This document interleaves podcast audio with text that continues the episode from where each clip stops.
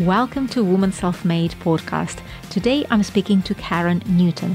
Karen is a multimillionaire and a wealth coach. She famously turned 300 pounds on her credit card into 10 million pounds in a few years. And now she teaches people to do the same. And she tells us how in the interview. She also shares her billion dollar vision and her tips for investing. So please welcome Karen Newton.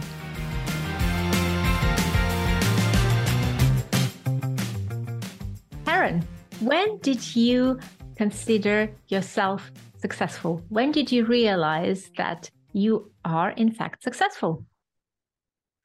Well, it's probably not what people expect to hear uh, because uh, I suppose we'll get into money, which is my field, and uh, wealth.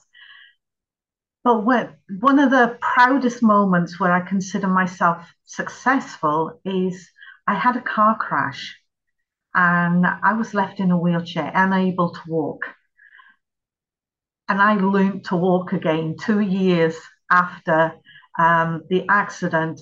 I was walking, and to me, that was a huge success because it meant that I could set my mind to anything that I wanted to do, and I was going to be able to do it you know, people had told me I wouldn't walk. They wrote me off. And it was only because I kept hounding and hounding that uh, my GP sent me to actually sent me to a psychiatrist because he said you're not learning that you can't do what you used to do so we're going to send you to a psychiatrist and when i saw the psychiatrist he, the question was why are you here and i said because I want you to go back to my GP and tell him there's nothing wrong with my brain. It's my legs, my back, and everything that doesn't work.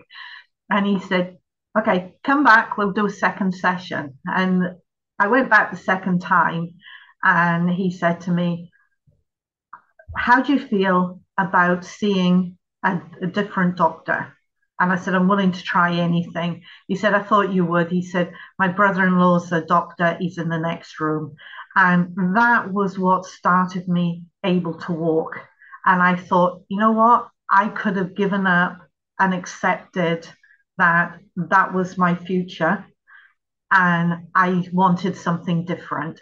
So to me, that was a huge success because I knew then I had the mindset to do whatever I wanted to do. I had the focus, the determination. I was going to do it. It took me two years to learn to walk. It took me another five years to ski. As yeah, to get on a tennis court. It took me another two years after that to go skiing. You know, that was to me the first time I realized I could be successful. I could do whatever I wanted to do. Wow, this is such an extraordinary extraordinary story. And yeah that's that's tremendous achievement of uh, thank you thank you very much thank you very much for sharing it. You uh, you touched upon focus determination. Um, is that something that you you feel you've always had or you've discovered that through this unfortunate accident? No i think i've i've had that there because i was a tennis player before. Mm-hmm. um, I started uh, playing tennis when I was six years old, and I turned professional, so I became a professional tennis player. But I had an accident. Accidents play a huge uh, role in my life and changing direction. And I had an accident, and within three months of uh, turning professional, I had to go and have surgery on my wrist. Right. I'm always have that ability to focus. You have to. If you if you're a professional sports person you have to have that ability to shut everything out around you and focus on what you want.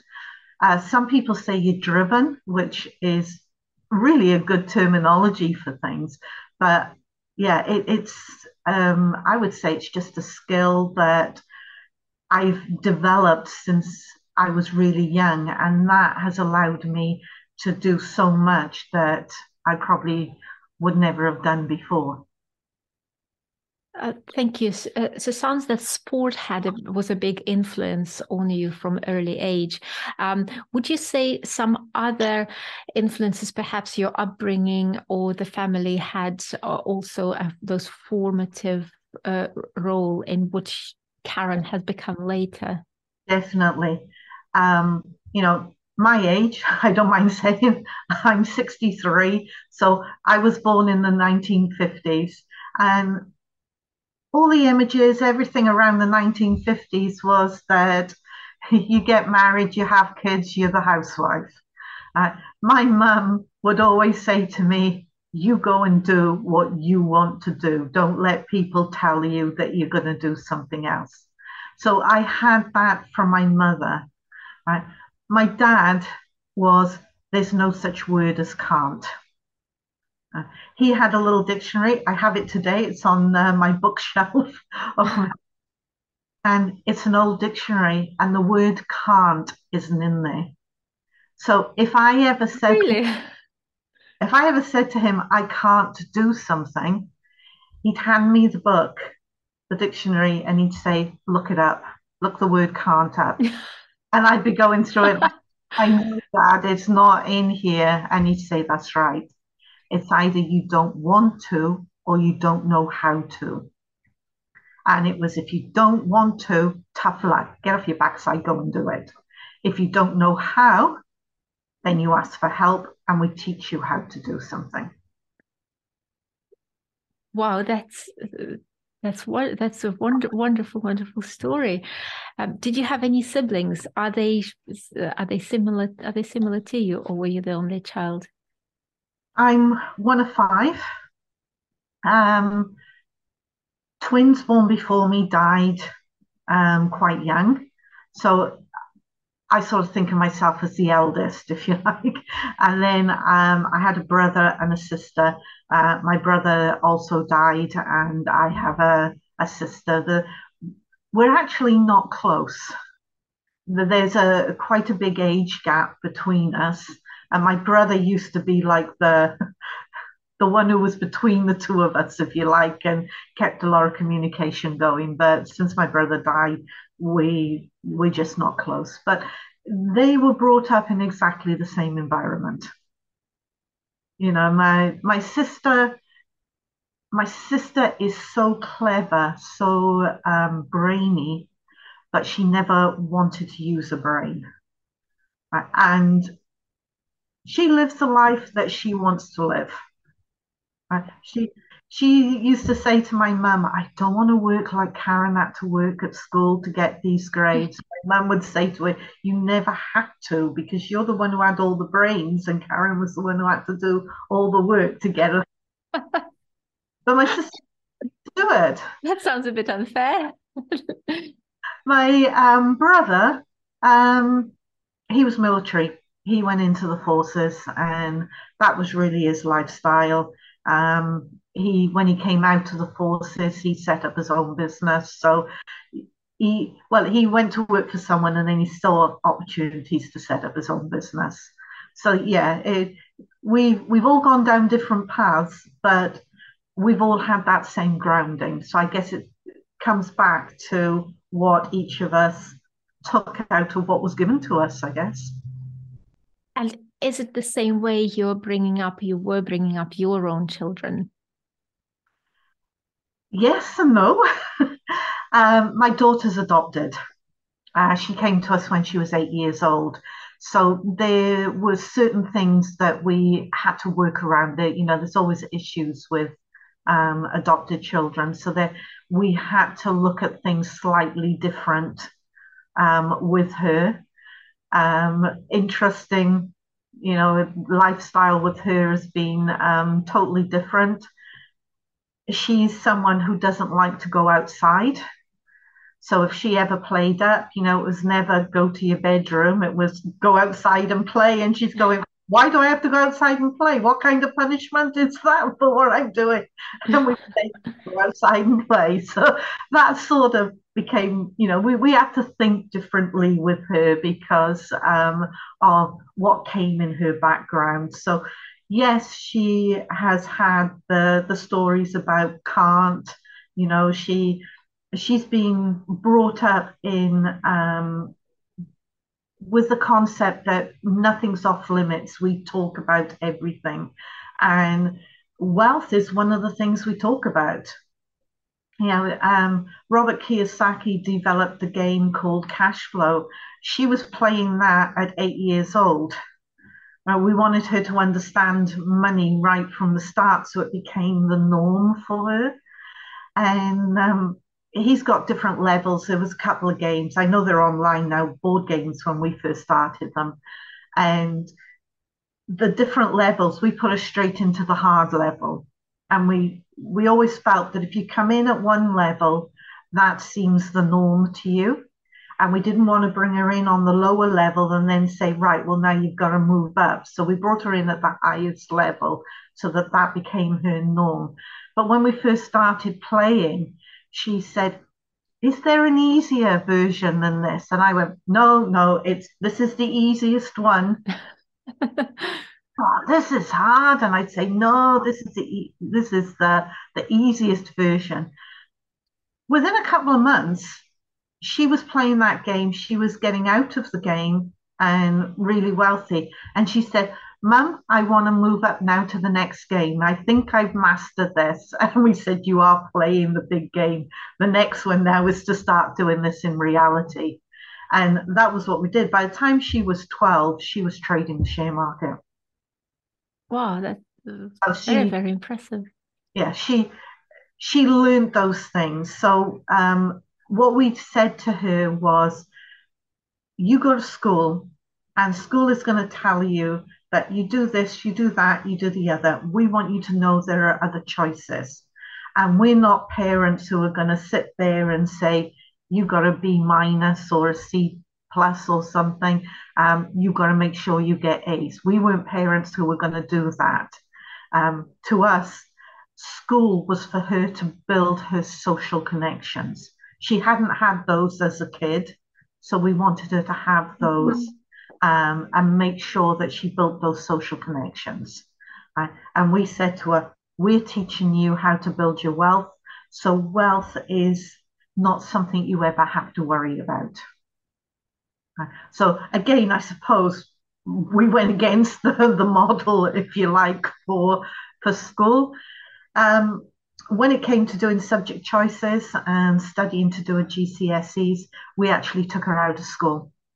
And we said, you don't need to do that. You already know it. They're going to repeat the same stuff for the next two years just to get you through your exams.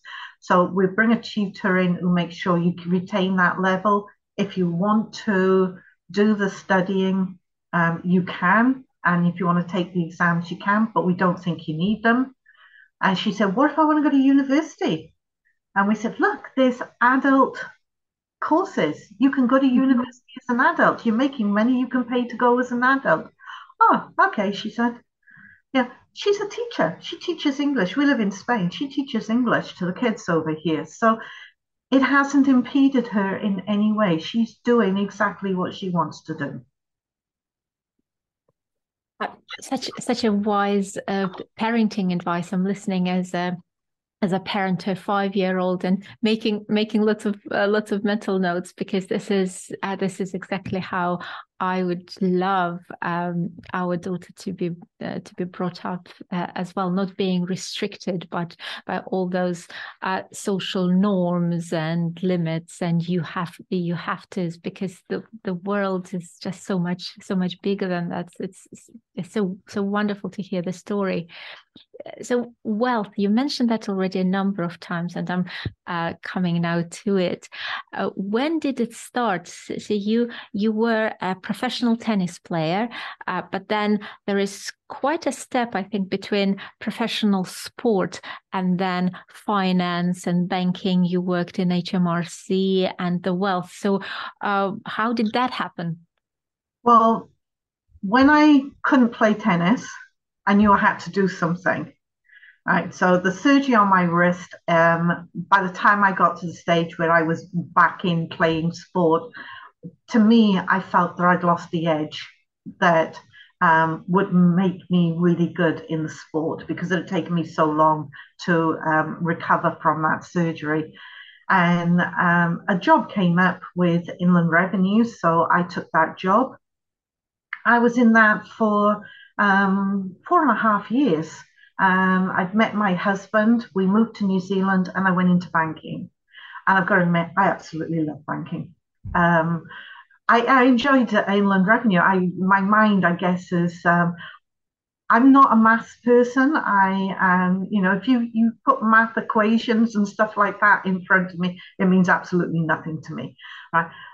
I do study data and I see trends, and that that's the way I work. I see trends, and I can look at numbers and I see trends there. And um, banking that suited me. I could go in, I could do, you know, all sorts of stuff around banking. I could see numbers, I could see trends. It was fantastic. And then I had the car crash. And the car crash, uh, when you were in some sort of, um, oh, I've heard a few people, few people talk about it, uh, that when you're in that kind of situation, um, stress becomes something that you struggle to manage. And when I was in banking, if I, I I could work at a certain stress level, and then I was able to move up to the next level when things happened. And I always seemed to have something in reserve that I could move up and up through these stress levels. When I had the car crash, I, I couldn't. It was like I struggled to cope with absolutely everything around me. And I've got to admit, the bank were absolutely fantastic. But it became apparent I couldn't continue in that job. Um, I had to give that job up. I absolutely loved it, but I had to give it up. So I found myself in a situation where um, I was in rehabilitation. Uh, the government uh, only paid for the first 90 days. And like I've already said, it took me two years to learn to walk. So I had to pay for that. I had no job. so I had no income and I had to find a way to make money. And um, that's really where the wealth comes from. There was a need to make money. Uh, my husband had a business. Um, I did start working in the business and we grew that to a multi-million dollar business and sold well we went to sell the business and the sale actually fell through. Um, had a few issues around that and then really went right back to the beginning again but we knew then that hey we know how to make money. We know how to get things going. So yeah we just then got stuck in and off we went and you uh, in our uh, previous conversations, uh, conversations, you mentioned you started to study uh, what successful people and wealthy people has uh, has done. What, what, prompted you? How how did you study, and uh, did you, did you just started to apply what they've done or certain things? Because um, I suppose lots of people maybe try to do that, or they they they listen to uh, to stories, they read interviews, they read books. But how? Uh, so it is still their story. How do you apply that to you? How can you do the same? Well, when you look right, I as a kid, I read, uh, and I liked biographies. I've always loved biographies. So that was what I read. Um, I read sporting biographies. I read, um, you had actors, musicians. I was always reading their biographies. And when they tell the stories about, I did this and I went here, what you look at is not, well, I went and saw somebody. You think, why did they actually do that? How did they actually do that? And they were the questions I would be asking myself when I started studying what the wealthiest people were doing. Uh, and really, it's only um, in the 1990s we started to have the internet and I could then start to find out more information. And I started to see courses about how you can do this and that. And that started me on the education side of things and getting in and learning. But when you when someone tells a story, um, you look at the the why they did it, the how they did it. They tell you the story that I met Joe Bloggs and I became this person by meeting them. But you want to know how did they meet that person? Why did they want to meet that person? What did that person tell them that moved them through? So to me, it's delving into what they it's delving into what's behind the story, not what they're actually telling you, right? And when I start, I told you I analyze everything. I, numbers is my game, and I see trends. And so when I'm looking at people and I'm asking myself these questions um, I started to see patterns in there.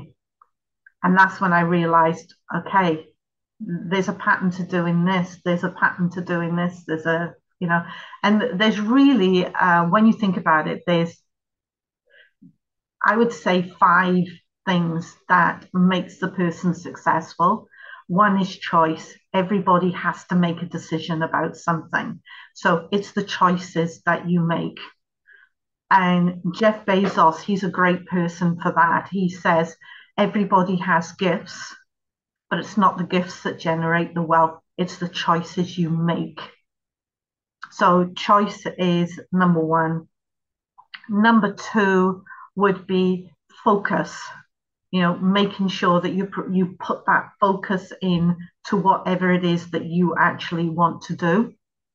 Um, create a plan because um, I see people have there is a, a pathway and when you look at everybody, they really, you can break down what they've done, and it is an actual pathway that they follow. So you've got choice, you've got focus, you've got to put a plan in place, you have to take action steps. And if you don't know something, you go and get educated on it. And every time you listen to people talking, they are talking about these five things. You know, Jeff Bezos, like I said, he's talking about choice. He says that's the thing that made him wealthy was because he made choices and he made choices that other people weren't prepared to make.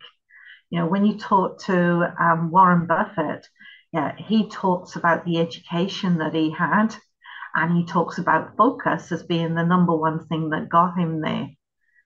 Um, interesting story with him and uh, Warren, what, not Warren, um, Bill Gates. They were on a stage together being interviewed, and somebody in the audience said, Write down one word without talking to each other, write down one word that you think was your made you successful? And they both wrote down the word focus. Yeah, so focus is another key. Action steps, you've got to be prepared to take the action. So I think there's five keys that determine that you make that success. Um, and is that something that you teach your students now? Is it uh, is it the five steps that you distilled and that you now pass it on? Um, I touch on those because that to me is what I call the mindset. And when you're dealing with um, creating wealth, uh, to me, 80% of it is your mindset. So getting those things right to the mindset. I teach the skills. Okay, so how are you going to do this? But I can't teach one without the other. So I do touch on things, um, having a little bit about mindset, but I'm really the skills person.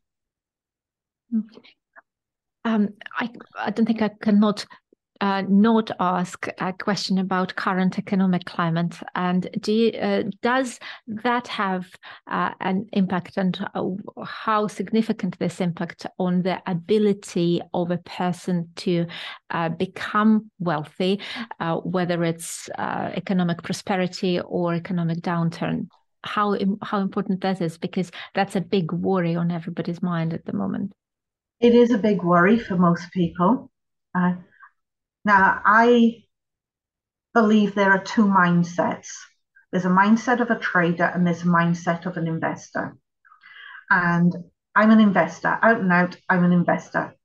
Okay. As an investor, I see bad things in the market and I see opportunities. Right. So when a recession hits, there are always going to be opportunities within a recession. Uh, whenever there is something bad, you look all around the world, wherever there is something bad, whether it's war, famine, um, you know, you've you have natural disasters, there is whenever there's something bad, there is an opportunity, and it's an opportunity to improve something. So whenever the economy is bad, there is an opportunity out there. Right? So what I do is I'm looking for the opportunities. So to me, I don't care if the market's going up or the market's going down. I see opportunities. And as an investor, I buy low, I sell high. So when markets are going down and people are selling, I'm the person who's there buying. Mm-hmm. Because for me, um, it's when the markets go down, it's like I've got a sale on. Uh, it used to be you have the January sales after Christmas where they really cut the prices down to bring everybody in to buy. I look at the markets that way. When the markets are going down, I see huge buying opportunities to get in there and buy. When the markets start going up and other people start coming into the market because the prices are going up, I'm the person who's selling, taking my profit and getting out because I bought low, I'm now selling high and getting out of the market. So as an investor, I go contrarian to what the markets are actually doing. So while I alter a little bit my strategy, depending on where the markets are, I'm, either hoarding or I'm selling. so I do change my strategy. Um, it doesn't bother me whether the markets come down or go up. I look for the opportunities that are there. And if, if you look, there are always opportunities. Thank you. Um, uh, thank you. It's it's a great strategy when you have already a portfolio, a portfolio, and you have um, assets, and uh, you can afford to possibly di- diversify offset. What would you recommend to somebody who is just starting, so who they don't have um, a lot of disposable income, or they don't have investable uh, amount of cash or assets? How how do they start? What what do they do? Where how do you start? Well, I've got to say, that's what my company's all about. Right? That is my philosophy. I started with zero. Um, I borrowed £300 on a credit card. I turned that into um, 10 million in four years. Right. So my whole philosophy is that people start with zero. So when someone um, signs up on one of my course, my my my signature course, am I uh, am I allowed to talk about my course? Please, please. Right. So my signature course is called Zero to Millionaire. Right. The whole concept of it is you start with zero. And I can show you, teach you how you can do things with no money to start bringing some money in. And then once you've started bringing that money in, how you can invest it. Right? So that is the whole philosophy behind my company. I keep my course prices really low so that I can bring in the people that want to learn, need to learn, and show them the steps that they can take. So we start business, right? Because that's how you bring money in is through a business. And we look at the businesses that you can start with nothing and one of the things I do is I get people to start an eBay business. And I say to them, walk around your house. What haven't you used in the last six months? Are you likely to continue using it? If you're not, go and try selling it on eBay. And I give this challenge in month one to people. The people who take up the challenge, not everybody does, but the ones who take up the challenge, the lowest amount they've made is £211 in the first month. The highest I've had so far is £2,750. Mm-hmm. Now, that 2,750 is actually quite remarkable because it was actually five and a half thousand that the person made, but it was her and a sister who did it, and she split the amount with the sister. So her actual income was 2,750. And that was simply by looking at what have we got that we haven't used and generating some money. So once we get people into the habit, you know, there's all sorts of businesses. I call them side hustles that you can create online. Once they get into the habit of having that money coming in, we show them then how they can get into shares and they can get into shares 10 pound 20 pound 50 pound 100 pound all right so it's possible to start investing very low and yes, you do need money to get the big results, but what we're doing is we're starting you low so that you can build those larger amounts and get the results. So that's the whole focus. Um, I get people to start side hustle businesses. I bring them into investing in shares. I then get them into property and then into gold and silver bullion investing. And what I do is when people show me that they are consistently making the effort, doing the, the business and building those um, income streams, because I'm all about multiple income streams. So they're building those income streams. Then I say to them, hey, I've got joint venture opportunities. You can come into this one for 100, you can come into this one for 250 um, if you want to do it, this is how we're really going to accelerate the wealth for you. And I bring them in and into the joint ventures. But I, I like to see, I don't want to introduce people straight away to joint ventures. I like to see that they're starting to think my way and knowing that they can build things from nothing and start looking for where the opportunities are so that when we start joint venturing, I'm not saying, no, I'm not doing that one because it doesn't fit in my philosophy. I'm going to be going for this one because then they understand the way I think. And yeah, we're, we're then able to um, accelerate their wealth through these joint ventures that we do. So your remarkable story, 300 pounds on credit card, turned into 10 million in four years. So you would say it is still possible to do today, and you see people uh, becoming millionaires with zero from yeah. zero. Yeah. I have 150 clients who are in um, different joint ventures that I offer in the share industry. Because we, um, I have um, what I call consortiums, little clubs where we bring people together, we pool the money, and we invest. 150 people are in these um, clubs, and they're all on target to become multimillionaires through this. They started with nothing. They had to start creating that 100 a month to invest, and then we're able to pool their money. Uh, the way I did it, that 300 that I spent on a credit card was to pay the lawyer for a property I bought and I negotiated a zero deposit on the property. Right, so I didn't need money to get into the property and I never used any of my money to get into property. Uh, I started zero and then I get like the snowball effect compounding and it grew. Shares that I had side hustles, I had two side hustles.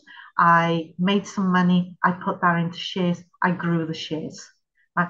And we're talking about when there's a recession. I was doing this. I'm I'd lived in New Zealand. I came back to Britain.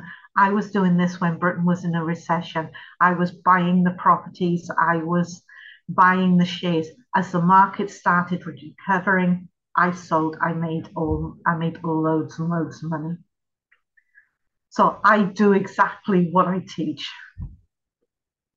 You you speak very uh, passionately about about wealth, about being uh, financially independent. Um, do you think uh, success and wealth and also happiness are they all linked? Do you uh, do you does everybody have to be wealthy to be successful and to be happy? What is your definition of success? Uh, everybody has a different definition. You you asked me right at the beginning what my definition was, and I said the first time I considered myself successful was learning to walk after everybody had written me off. I did I didn't need money to pay for that, to pay for um, all the treatments that I had to get me to that stage. So I had to find a way to make that money to be able to do that. Whatever your level of success is, whatever you consider success to be for you, you have to put a price on. Can I do this with money? Can I do it without money? Uh, for me, I have always had to have money because I had to pay for my treatments. I had to pay uh, to put food on the table while I was having the treatments, keep a roof over my head. So it was important for me to be able to generate that money. So wealth is very important for me. It created the freedom that I enjoy and the ability to do the things that were important to me for success. So, yeah, for me, they're interlinked. But for someone else, success might be that they just want to go and sit on a beach and have their grandkids or their kids around them and just enjoy a day on the beach. Uh, is there some money involved in that? There could be, because they might have to um, travel to the beach. They may have to um, pay for food for the kids, for the grandkids, for themselves if they're going to spend a whole day there. So to me, there's an element of money, but it doesn't, it could be £10, $10, it could be a hundred thousand that you need to achieve what you want. I tell a story, um, and it's something that I get my clients to actually do, and it's what I call my perfect day. And I ask people to write down what would be an absolute perfect day for them if they had no money issues whatsoever. And some people just want to be able to go and take their family to a restaurant, right? a restaurant of choice. So there's no worry about money. But they have to have a little bit of money to be able to afford to go to the restaurant. So that for them, if that is success for them, their perfect day is success, then it's a very little bit of money that they need. My perfect day is I need a lot of money to achieve my perfect day. Uh, I, I wrote my perfect day in 1999. I was living in the Southern Hemisphere at the time, and it was all based around the Northern Hemisphere. And at the time, I had no intention of going back to the UK. However, in 2000, circumstances changed. I found myself in the UK. Uh, I was able to start working on my perfect day. I have three elements to it. Two of those are achieved, and I'm now working on the third element of it. It takes quite a bit of money to do the ones that I want. Mm-hmm. Wealth is important to me to achieve that perfect day. So there is an element of money involved in things, but it doesn't mean you have to go out and be a millionaire or a billionaire to have that success. Right? It all comes down to what is your your dream, what you want your lifestyle to be like, um, where you see the things that are important to you and it's ensuring that you have the money to be able to do those things. So, is it true to say that now what drives you is achieving that perfect day that you've described? Uh, once you have achieved that, what will you do then? Will uh, will there be a new picture? Uh, there will be a new target, or do, will you feel that you have achieved that and you can now rest? Uh, no, there'll be more. Um, mm. I, you know, I'm one of those people. I'm lucky. My husband's exactly the same. Um, we won't. We'll never retire. Um, we believe that if you keep working, you keep your mind active, then you live longer. And I have to admit, one of the fears that I have is that I'm not going to live long enough to do all the things that I. because the list just gets longer and longer. And as I tick something off the top, I add like two or three things on the bottom. Right. So my list just gets longer and longer all the time. And my husband's exactly the same. You know, we want we have things that we want to do. Yeah, the perfect day, that's going to be fantastic to achieve that. Right. And my perfect day, um, I, I I'm not scared to share it because I share it with everybody. Right. My perfect day is I want to wake up in the French Alps and ski, spend the morning skiing. I want to then go to Monaco for lunch on the boat, and I mm-hmm. want to go to Spain and watch the sunsets as I'm having dinner. Okay. All on the same day. perfect day. I told you I drink I, I, I love love it. I love it we bought the apartment in France in 2007. Okay, we, we went to UK in 2000. 2007, we bought the apartment in France. 2018, we bought a place in Spain. We now live here permanently. Um, it's on the co- it's on the beach, and I have stunning sunsets every single night. Okay, it's the boat in Monaco that's the hold up at the moment.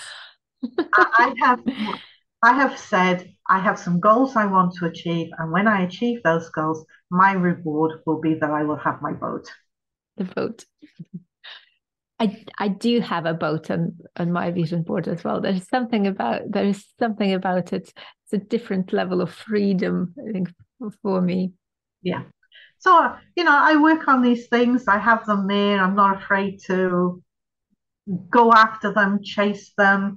Uh, I dream about them. And like I said, I have my list and I just keep adding more and more and more to the list all the time. So if I get my boat, yeah, I've got my boat and I'll be working on the next thing after that. Um, do you think you have certain uh, habits, uh, possibly daily rituals uh, that are contributors to your to your success the, the fact that you do day in day out and that's one of those things that determines um, how successful you are. Yeah um, for me i i take some time out every morning uh, to focus my mind to really say what am I going to work on today? Is this going to be working towards the goals that I want to achieve? Um, you know, and I, I do a lot of planning. Uh, to me, planning is really essential. So every day I'm planning, what am I going to do today? How am I going to do this? How is this going to hit my goals? Because I have a lot of goals and anything I do has to be focused towards achieving those goals. And I sit in the morning, um, as long as it's fine. And we don't, luckily here in Spain, we don't get much rain.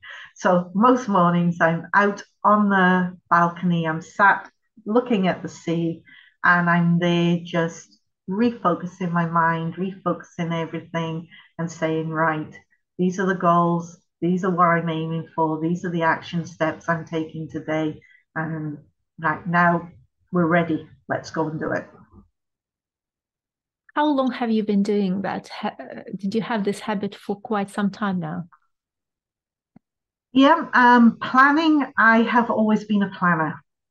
Okay. The actual taking time out to concentrate the mind and say, yes, I'm going to um, do that, that is really something that I've only done probably in the last five or six years.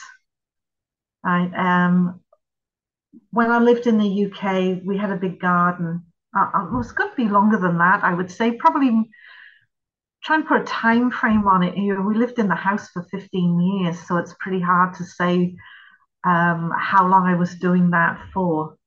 But I, it's been quite a long time. So when I lived in the other house, um, had a dog, and my focus in the morning is that I would go for a walk, and I um, we lived on the canal. We um, had a few acres of land there, and I'd go for a walk around. Uh, we built a little summer house for our daughter, um, which was on, um, on a little pond, and I used to go and sit on the um, veranda that we built on this summer house for her, and I'd just be looking at the um, water, and I just tune out and focus, and then the dog would say, "Come on, time to go," you know. So um, I I have thinking about it. I've probably done it for quite a long time, and I think about the mind down, getting rid of distractions, and saying, "This is what I'm going for today. This is what I'm going to do." Question about you being a woman. Have you ever seen, in in respect uh, towards you, uh, that that's uh, stopped you or prevented you or um, limited you in any way or form? And also, do you think being a woman uh, is it more difficult to be successful to build wealth if we're talking now about wealth? Or do you think it's absolutely equal women and men uh, these days? No my experience has been there is a man's world right? And when I was in banking, um, there weren't many women in banking, right? So I, I sort of grew up, if you like, in a man's world.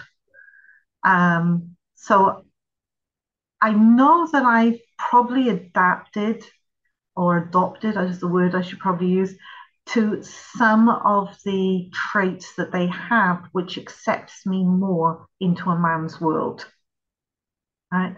Um, I remember when I was having all the treatments from the car crash, and um, I had some male therapists, and they said it's actually quite refreshing when you come in because you don't flirt with us.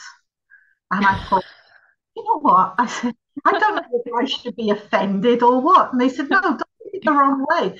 Um, women do flirt without realizing that they do it.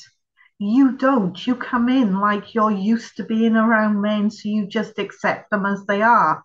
And I went, oh, okay, well, I'm not so offended by that. and they said it's like subconsciously it's and I, I put that down to the fact that everything I've done has always been in the male industry you know, um, when I started working with my husband, my husband was in the fire industry. He had fire alarms, um, sprinklers. We we when buildings were built, we went in. We put uh, the fire alarm systems, the sprinkler systems, the means of escape, everything like that. We put into the buildings. There were no women. Now, when I represented my company um, at the uh, Fire Contractors Association, my husband said, Look, you're better at doing meetings than I am. I'm better here managing the project. So will you go and represent the company? And the first day I went into a room, I, I turned up, I arrived a bit early, I went and sat in the room, and I watched this guy walk into the room, take one look at me, turn around, walk straight back out, look at the name over the room, and he came straight back to me and he said, Are you in the right room? And I said, Yes, I think so. Well, who are you? And then he gave me 20 questions about what right I had to be in that room. This is just awful. Would not acknowledge me in there at all. And if I raised a question, it turned out he was the chairman. If I raised a question, he just ignored me. If there was a discussion going on and I wanted to add something, he would ignore me. Right. And so I just kept going along. About six months later, there was an election for the chairman's position. And a couple of the guys came to me and they said, we would like to put you forward as the chairman. And I said, why? You know, I I'm not allowed to contribute anything or say anything in here. I just turn up. And um, they said, we think it would be good to have a woman here. We know you're the only woman, and we think this would be fantastic opportunity for our association. And we've watched you in the background so you're not someone who's going to go off doing all this. You you you've got a company you're focusing on it. And i was put up for the election i actually won it. The chairman's position was an annual position uh, with a maximum of two terms. Uh, they actually changed the, con- the constitution and i stayed there for five terms. And what i did was i built little teams of people, brought them together and gave them projects to work on. Um, we brought in um, education in the industry, so we had qualifications. We um, brought in standards for the industry. We made people ISO 9000 um, certified. We negotiated with um, Australia and um, Singapore and other areas to uh, make the industry consistent between, make the standards consistent. Um, at the five end of five years, they were still electing me to be chairman, and I said, no, I have to stand down. In and, your face, Mr. CEO. What? Go, Karen. What a great story. Across that, to answer your question, I have come across it a lot. And I hate to say it because I am very pro women in business. But if I've had an issue and I need to make a phone call to sort a problem out, if I have a woman on the other end of the phone, they are very, very difficult to deal with. and that is what one thing I think women have to realize how they treat other women because I've rung up, I've had a problem, and I say, Look, I want to do such and such. No, you can't do that. You're not allowed to do that. It doesn't fit with what we want to do. And I say, Okay, just a moment. So I call my husband in and I say, Ron, I'm trying to do this. He said, Okay. I said, um, I'm just giving you authorization to talk to my husband. And I'll put my husband on and he said, Look, we want to do this, this, this. No problem, Mr. Newton. It's all sorted for you. Right. So I have met those. Unbelievable. Yeah. And the barrier has been as women, we've got to realize we need to help women achieve what women want to achieve. Right. And sometimes women um, in jobs put a barrier there against other women and they don't realize they're doing it. You know, and like I said, I put my husband on the phone and they just, oh, yeah, Mr. Newton, no problem. Yeah, that's fine. You know, so it's good having a husband there sometimes who can uh, do things with you. But there are barriers that women need to overcome. And I think that starts with you making sure that you know exactly what you want to do. You're making the choices that you want. You put a plan together, you take those action steps, you have determination, patience, perseverance. You just put all those things in place and you achieve what you want to achieve. Thank you. And have you seen any positive changes uh, throughout the years? Is it getting better? Is it getting more equal? Is there light in sight? I'm well, hoping for I'm hoping for a yes. um, it is nice.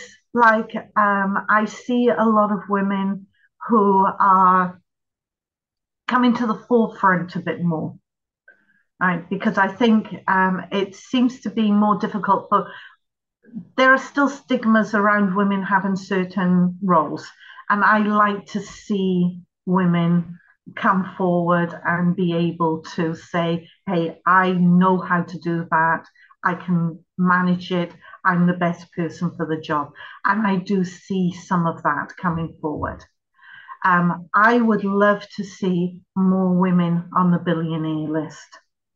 Uh, there are quite a few women on there but most of them have either inherited their mm-hmm. money or they've had their money as a result of a divorce. I, I would love to see more women who can make that money for themselves and bring themselves through as successful people. Thank you. Thank you, Karen. Um, as we will be moving towards wrapping up, uh, I'd like to ask you some quick questions. I call them, uh, we call them blitz questions. Maybe not necessarily think uh, think think it over. Quick quick question and a quick answer. Uh, you have written uh, quite a number of books yourself. At uh, if if I'm not mistaken. If you had a book written about you, what would you like the name of it to be? I think my course, Zero to Millionaire. I, I think that sums up exactly what I've done. Um, that is a, you know, I have a book that I wrote called Phoenix, um, mm-hmm. because Phoenix to me is things have happened and I've, it's been start again, start again. And I think that's what life is all about. So Phoenix was a total, um, it was like a semi biography book that I wrote. And I think that just reflects. So, yeah, a couple of things there. Phoenix, because you're always reinventing not reinventing, but you everybody has blocks in life and they have to start and get over that block and start afresh. So anything like Phoenix or Zero to Millionaire, yeah, uh, that, I think that describes me. Thank you. Uh, which book would you recommend? Could you recommend uh, that had a big influence on you and you think is a must for other people to read as well? Well, that's a hard one because I read so many books. Um, Robert Kiyosaki and Sharon Lechter's books, Rich Dad Poor Dad, they are phenomenal books. Um, I love um, Richard, is it Richard Brunson? I can't, Brunson is his name. He does the um, dot com expert, traffic expert. Um, Brun- Brunson. I think it's Brunson with a U, Brun. Yeah. Um, he's written a lot of books about building online businesses. So there are so many books I've read, and they have been needed at a certain time. I've been looking for something. So to say there's one book which has totally changed things, I can't. But if you want to start wealth, I would say um, Robert Kiyosaki's books, Rich Dad, Poor Dad. Um, if you want to get into online, then definitely the dot com, Traffic Secrets, Expert Secrets um, by Brunson. Oh, sorry, his first name just um, slips now. They're really good. Russell, Russell Brunson. Russell Brunson. Russell. Um, those books are really good. So it, it it's whatever you want. Um, you know, it's finding those books. In fact, one of the books that I absolutely love is a fiction book written by Barbara Taylor Bradford, and it's called A Woman of Substance. And it's a story about a lady who is born uh, very poor. She um, becomes a servant in a, um, a wealthy family, and how it's her lifestyle that she goes from that to becoming a business owner to becoming one of the wealthiest women in the world. Um, and then that evolved into a series of books, which was Woman of Substance, Hold the Dream, and To Be the Best. And I absolutely love those books. Uh, the number of times I go back and read those over and over again is um, unbelievable. So they're fiction books, and uh, but I just love the whole concept of the Woman of Substance book. Thank you. I've noted it down for myself. I have the threads def- definitely on my list. Thank you. What is your favorite unimportant thing to do? My favorite unimportant thing to do. I knit, I crochet. uh, last time out, I do cross stitch. So I do a lot of um, craft arty sort of things. I'm not a drawer or a painter or anything, but I do the um, needle crafts, if you like. Yeah. And what is your next challenge in terms of skills that you don't have, but something that you would love to learn and to uh, become good at? Um, there's not one thing. Uh, basically, what happens is I analyze my business and I'm always identifying if I'm not reaching the targets that I want, what area needs to be improved next. Right. So um, I have some strategies that when I look at them, I think, ah, right, what's the latest trend in that? What do I need to learn now to make that part work better? Or, you know, what's this one? So I'm always on training courses. Um, and I'm always um, adding more into my business. And as I grow my business, there's things I'm thinking, you know what? I need to learn that. What's that? That's not working. So when I'm reviewing my business all the time, I'm always looking at what area. Um, when you do a business plan, you do a thing that's called a SWOT strengths, weakness, opportunities, threats. I always look at the weaknesses and the threats and I think, right, what is one of those that I can now take? I can learn about that and I can make that into a strength or an opportunity for the business. So there's no one thing that I'm always working on, but I'm I'm always looking at those weaknesses, those threats, and how I can move my business forward and what training I need to be able to do that. And what about new unimportant things that you'd like to do? New unimportant things. Um, at the moment, uh, a little difficult for me. Um, I'm waiting for surgery, so I'm I'm a bit restricted with what I can actually do. But I am focusing on my boat, so there's going to be lots of things around this boat. Boat. It's sooner rather than later. Thank you, thank you, Karen. And um, maybe one of the last questions: Can women have it all? Yes. You can do, be, have anything you want. And it comes down to those five things I mentioned earlier making the choice, putting the plan in place, focusing on it, taking the action steps, and getting the education that you need to make sure you can do it all. Thank you. I would I would like sorry. I said stop making excuses, just go and do it. Thank you, Karen. And I would love to finish just on that because it's been so uh, so inspirational, so uh, contagiously inspiring. Thank you so much for your story, for the insights, for uh, for sharing your experiences so so openly. Thank you very much. It's been such an honor and a pleasure to have you as a guest. Thank you. Thank you, Marina. I've really enjoyed chatting to you today. And I really look forward to hearing about your new chapters and stories and uh, the boats. That's coming.